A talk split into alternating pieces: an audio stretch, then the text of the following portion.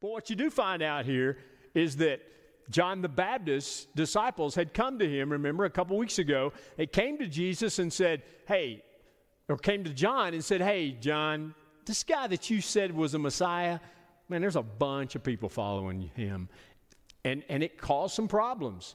And also, it says in verse 1 that Jesus knew about the Pharisees finding out about this big crowd. And the Pharisees were always suspicious. So it says in verse 3 he left. Jesus just decided to leave. Now, two reasons why he left. One, he didn't want to confront the Pharisees, it wasn't his time yet. Jesus would. Bigger part of his conversations that are recorded in the, in the Gospels are his conversations with Pharisees, but not yet. But the second reason was that John the Baptist was sent to preach and to prepare the way for Jesus. And Jesus didn't want to pull the crowds away from him, so he decided to leave. He wasn't going to compete. John still had a ministry. John still had things he needed to do before he would eventually be put in prison and beheaded. So, verse 4 he had to go through Samaria on the way. Now, that's interesting because Jesus really didn't have to. In fact, I can assure you, his disciples, when they came to that fork in the road, said, uh uh uh uh. we don't go that way. That's the, that's the way to Samaria. Now, it was a shorter way, it was really a shortcut to get to Galilee. But the Jews hated the Samaritans. The Samaritans hated the Jews. They didn't have anything to do with each other. And so when a, when a Jew was heading from Judea or the Jerusalem area to Galilee, or near the Sea of Galilee, they went the long way around, but not Jesus. I, mean, I could, I could just imagine that conversation. Those disciples going, uh uh-uh. uh Wait a minute, let's fill you in here, Jesus. We don't do that. But notice what it says here it says he had to go through Samaria. Now, the reason he had to go, because there was a divine appointment waiting on him. God had organized and orchestrated a woman who would be there in Sychar waiting at a well, and Jesus had a divine appointment with her. Now, let, let, me, let me stop there for a minute. I believe every single one of us have divine appointments every day. If you're a Christian, you've given your life to Christ. The reason God didn't take you to heaven instantly when you were saved is because He says, I got something for you to do. It's called the Great Commission. And, and what God does is put people, orchestrate people, direct people to cross your path for you to be a witness to. It's no telling how many divine appointments I've missed in my life. Too busy, too distracted, maybe not even care. I got my own stuff, I ain't got time. And yet God says, listen, I've got divine appointments, people that need to hear the good news, people that need a witness. I, I want to just challenge you right here because this story really is twofold. One, it's going to encourage, hopefully, and equip you to have gospel conversations. You hear that all the time. We'll never, we'll never quit encouraging you to do that because that's That's the Great Commission. That's what Jesus modeled. He never told us to, hey, go out and be, get a big crowd and, and teach on the hillside. No, he did that. That was just kind of the context of what he was doing. But you'll find here the gospel conversations that he had Nicodemus, woman at the well, his disciples. Those are the things he modeled for us. I want to encourage you every morning. We ought to all wake up and say, Lord, Help me to be aware and ready and prepared for those divine appointments. Help me to get my eyes open and see them when they happen. I, I, I can just assure you, I'm not a prophet, but I can tell you tomorrow, you're going to have somebody that's going to cross your path that I can assure you God had orchestrated, He designed it, and that person is there for you. It might be as simple as you just being kind to somebody, encouraging somebody. But the Lord will have some divine appointments for you. That's what he did in verse 4. He had to go through Samaria on the way. Now, eventually, verse 5, he came to the Samaritan village of Sychar near the field that Jacob gave to his son Joseph. Jacob's well was there, and Jesus, tired from the long walk, sat wearily beside the well about noontime. Now, that's important. Soon, verse 7, a Samaritan woman came to draw water. Now, let's go back to noontime. Why is that there? Well, this Samaritan woman was not like other women because Typically, a woman would go get water in the morning when it was cool or in, later in the afternoon, not in the heat of the day. So, why did this woman do that? Why is she showing up at noon? Well, when you read a little further, we'll find out what kind of woman she was. Her lifestyle uh, probably got her a lot of criticism. And maybe she didn't want to show up in the morning because all those people would come and maybe they had criticized her, judged her, put her down. And so she's like, I don't want anything of that. Now let me let me just say this. Folks, there are people that don't come to church because they're afraid of being rejected, criticized, judged. And that ought not to be. Our doors are open. We welcome people to church. If there's anything about this example that Jesus gives us that we ought to learn from, it's that he welcomed a person that needed salvation. Anybody that walks into our church, anyone, you, me, anyone, is a person who needs Christ. And that's our priority. We're not to judge. You don't find anything in here. In fact, this is a pretty, pretty bold statement that, that is made here about Jesus talking to a Samaritan woman. Because you see what he says, first thing? He says right here in verse 7, he says, Please give me a drink of water. What's so bold about that? Jewish men didn't talk to women in public, and especially a Samaritan woman. Even husbands were not allowed to talk to their wives in public. I got a lot of laughs at 8 o'clock on that, but that's true.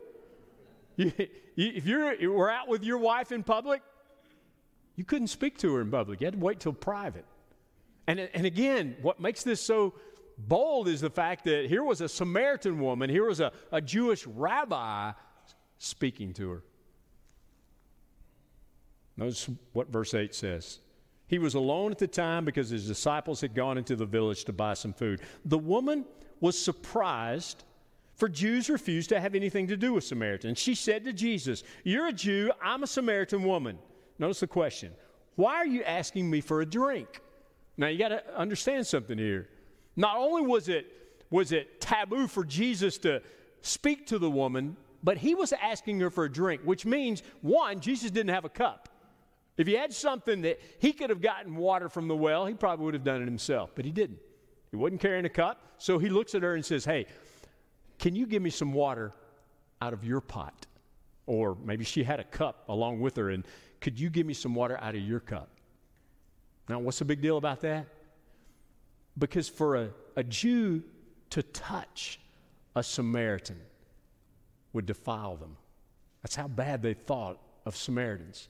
And so he was saying, not only will you give me a drink, but he was literally asking to drink out of her water pot, which would defile him. And uh, characteristic of Jesus. we know that lepers were unclean. You didn't touch a leper. And yet, he would go up and touch. So, again, just a way for, for us to see an example here. Verse 10, notice what Jesus says. He replies, If you only knew the gift God has for you and who you are speaking to, you would ask me and I would give you living water. Now, what he does here is just transition this conversation. And notice the word he uses here at the end living water. He, he's not preaching to her here. He's not trying to, to get in her face. He's just taking the conversation to a point where he can begin to move it to where he can begin talking to her about spiritual needs. So he brings up the term living water. It's a great example for us when you're talking to somebody. Talk about things that interest them. Talk about things that will, will help to move this conversation to spiritual conversation. Look at what she says in verse 11. But, sir, you don't have a rope or a bucket, she said. This well is very deep. Where would we get this living water? She was interested. He just said living water, and she was like, Whoa, where do I, where do I get this? Verse 12, besides, do you think you're greater than our ancestor Jacob who gave us this well? How can you offer better water than he and his sons and his animals enjoyed? Now, obviously, she didn't get it. And she, she was thinking of physical water, and Jesus was beginning to turn this conversation, but she did show the interest in living water. So notice what he says next.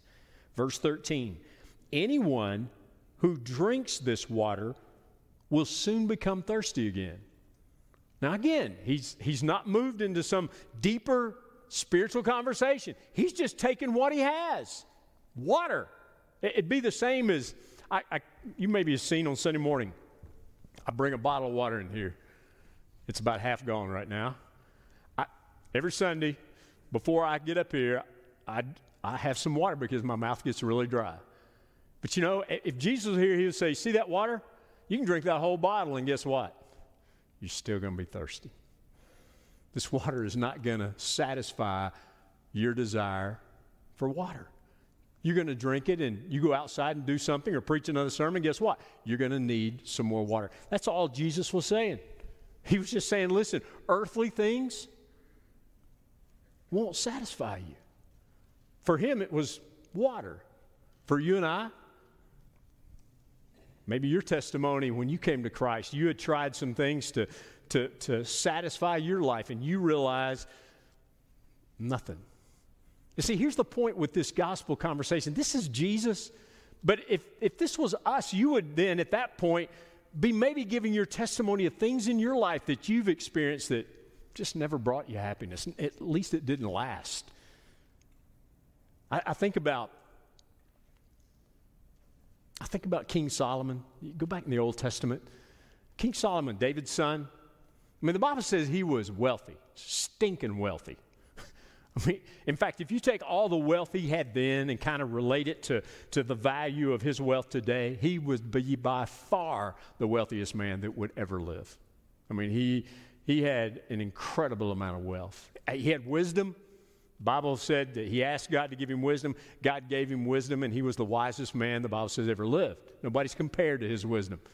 He also had hundreds and hundreds of wives, concubines. And so when you get to the end of his life, he writes this book called Ecclesiastes. And you see, after he shares about all these things he's tried and searched for happiness, he writes at the end, he says, You know what? They're all vanity. In other words, they're all empty. Nothing that I had brought me satisfaction. I don't know if you, years ago, I think it was after the fourth or maybe fifth Super Bowl that Tom Brady had won. Months later, they interviewed him. So when he was playing for the Patriots, and this guy was asking him, he said, Hey, what's, what's next for Tom Brady? I mean, you've won four or five Super Bowls. I don't know how many it was at that time, but it was a lot. He said, What's next? And I'll never forget. He says, Well, he said, I don't know. He said, There's just something missing. And, and the guy that was interviewing him was taken back because he was like, What's missing? I mean, Tom, you've won all these Super Bowls. What's left for you? And he went back to that same statement. There's just something missing. He was saying, You know what? All the Super Bowl rings I can get will never satisfy. That's what Jesus is saying in verse 13. Look what else he says in verse 14. But those, now here he's, he's put, adding that word but, he's going to transition now to a head on spiritual unfold here. He says, Those who drink the water I give will never be thirsty again. It becomes a fresh, bubbling spring within them, giving them eternal life. What's he saying? Only Jesus can satisfy our souls and give us eternal life. Only Jesus. Jesus alone. You come to that place in your life when you're accepting Jesus is that you acknowledge He is all I need. He is, he is the one that will bring satisfaction to my life. Now, when you think about your soul, I mean, we talk some in church about our, our soul. What, what, what is our soul? We had a discussion this Wednesday night at, at, at our small group. And uh, it was really interesting when you start thinking about our soul because it's not something we see, it's not something we touch. And so when you talk about Jesus satisfying our soul, what does that mean? It sounds real churchy. Well, here's what it means. Every one of us, again, going back to these things we all have in common, we all have a soul. We're all created in the image of God. And that soul, to be satisfied, can only be satisfied by one thing. Now, you could say, well, it's Jesus specifically the love of Jesus.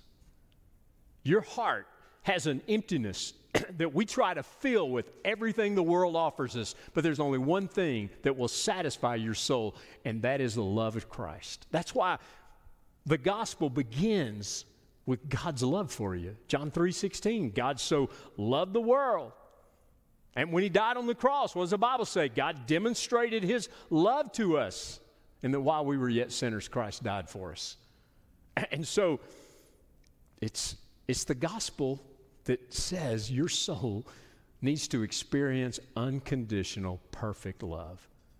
I, that's why many times when I when I deal with married couples, what I see is that maybe a, a husband or maybe a wife has put so much expectation. In other words, I, I, I, see wives many times that want their husbands to be their savior, to give, give her that love that only God can give. Now, God tells husbands to love your wife like Christ loved the church, but we're never to draw attention to that as our love. It's always, we're to draw attention to her that it's Jesus that loves you. I can't love you perfectly. I can, I can love you with the love of Christ, which is a perfect love. Or a wife, maybe, or a husband, maybe that's wanting their wife to be their Savior and meet their needs and satisfy them, that God never intended that to happen in a marriage relationship like that. Only Jesus can satisfy our souls. Look what else is said here. Verse 15, this is how she responds. Please, sir, the woman said, Give me this water. Then I'll never be thirsty again, and I won't have to come here to get water. She didn't get it. She's still thinking about physical water. She's still thinking about this bottled water satisfying her. She said, Hey, I, listen, I want that. Give it to me. She missed it. Well, later on, chapter 6, Jesus is going to get to Galilee eventually. In fact, one of the first things he does there, big crowd of people, they're hungry. He feeds them.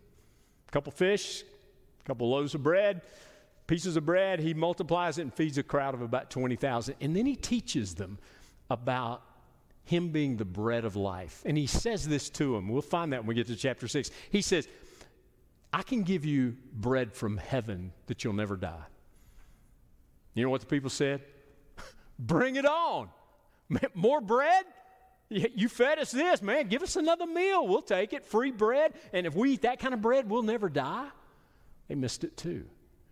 So Jesus turns this conversation in verse 16, kind of kind of turns it into where he wants her to understand the importance of confession and repentance of her sin. Notice what he says here. He's, he's moving this conversation that way. Verse 16 Go and get your husband, Jesus told her. I don't have a husband. The woman replied. Jesus said, You're right. You don't have a husband. For you've had five husbands, and you aren't even married to the man you're living with now. You certainly spoke the truth. Now, what was the sin that Jesus was pointing out here? You look at that and you think, okay, she's been married five times.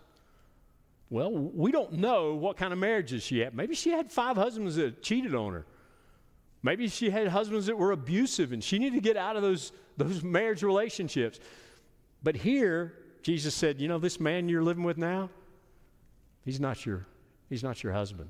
You're not married to him. Now, that obviously was pointing out to her clearly you're living in sin. God's design for a man and woman to live together was always in a relationship of marriage, not just to, you know, see how it'll work out, not just for comfort, not just for convenience. I mean, God's very specific, and, and Jesus just confronts her with it. But you know what? I don't think it's the that sin that, that Jesus was saying, hey, here it is. Here's the big sin you need to be forgiven of. The five marriages that have failed, and the husband that she's living with now is like five marriages. She, she finally said, okay, I, I'm done with marriage, but I need a man I mean, obviously, five times. Maybe there were bad marriages, and she just kept going back and getting married again, finding another guy, hoping this would be the right one, and he wasn't. She'd marry again. She did that five times, and finally she found a guy and said, Hey, we ain't getting married, but we're just going to live together because I need you. Jesus was helping her see that, hey, listen, these men, these, these guys you've been married to, and the one you're living with now, they can't satisfy you. They can't satisfy you. And anything that you try to put in my place is sin. So the point being right here is that we must stop seeking satisfaction in earthly things. So it's pretty universal here. For this woman, it was men. You're trying to, you're trying to find love, and, and you're going to miss it. Only Jesus can give you that love. So, look what she said. Notice, uh, notice in this conversation. Sir, the woman said, You must be a prophet. Now, that would have been a good place for her right there to go, You're right. I've sinned. I, have sinned. I've, I've, sinned against God. I've been disobedient. And, and for her to confess and turn from her sin. Now, let me just say this when you come to Christ, repentance is essential. I'm, everything that I hear today, or not everything, but a lot I hear in presenting the gospel, is a presentation of the gospel without repentance. And, and folks, that's not biblical. Jesus, John the Baptist, prepared the way for Jesus. What did he preach? Repentance. So Jesus comes on. What does he preach? Repentance. What's he doing with this lady? He's, he's pointing out the sin, giving her an opportunity to what? Confess and turn from your sin. Now, there's one thing here in this statement she made in verse 19. She didn't deny it. So I believe God was working on her. And let me just tell you, when you're talking to someone, you're presenting the gospel to someone, it's the Holy Spirit's job to convict, not ours. You don't have to nail somebody about their sin. You don't bring conviction to anybody. That's the Holy Spirit's job. And, and when the Holy Spirit begins working in somebody and convicting them of their sin, then, then that's God's work in drawing them away from that sin, giving them repentance, granting repentance to them so they can turn from their sin and put their trust in Christ. Here, this woman, she at least acknowledged that he spoke truth. So she knew that what she was doing was wrong. So look at verse 20. She goes on to say, So tell me, why is it that you Jews insist that Jerusalem is the only place of worship, while we Samaritans claim it is here at Mount Gerizim where our ancestors worship? Now, Understand what she's saying here. She expected Jesus, now that he pointed out her sin, she expected Jesus to say, All right, here's what you need to do.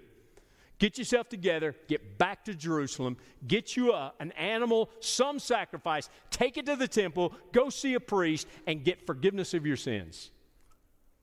Old Testament. That's what they did. And, and again, for a Jew, it was in Jerusalem. For Samaritans, they wouldn't go to Jerusalem. For, for them, it was Mount Gerizim. So she was just expecting Jesus to say, All right, here's how you can get forgiveness of sins. That's not what Jesus did. Notice what he says in verse 21. Believe me, dear woman, the time is coming when it will no longer matter whether you worship the Father on this mountain or in Jerusalem. What's he saying? I'm about to be crucified. And, and we all know what happened when he was crucified, right? The moment Jesus died on the cross, the Bible says the curtain in the temple that, that took away or protected the people or divided the people from the Holy of Holies now was ripped. In other words, the access to God was now provided because Jesus was our once and for all sacrifice. They didn't need temple worship.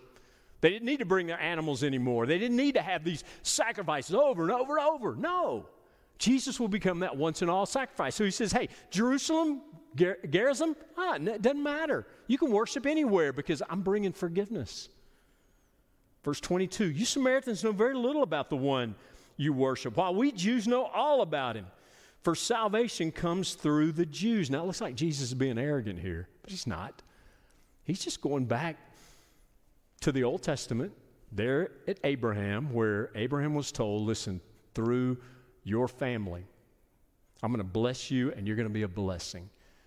And the prophecy would be true that, that Jesus, the Messiah, would come from the Jews. So he was just saying, identifying himself, salvation comes through the Jews. Verse 23 But the time is coming, indeed, it is here now, when true worshipers will worship the Father in spirit and in truth. The Father is looking for those who will worship him that way. And then verse 24 For God is spirit. Now, what does that mean? What does it mean that God is spirit?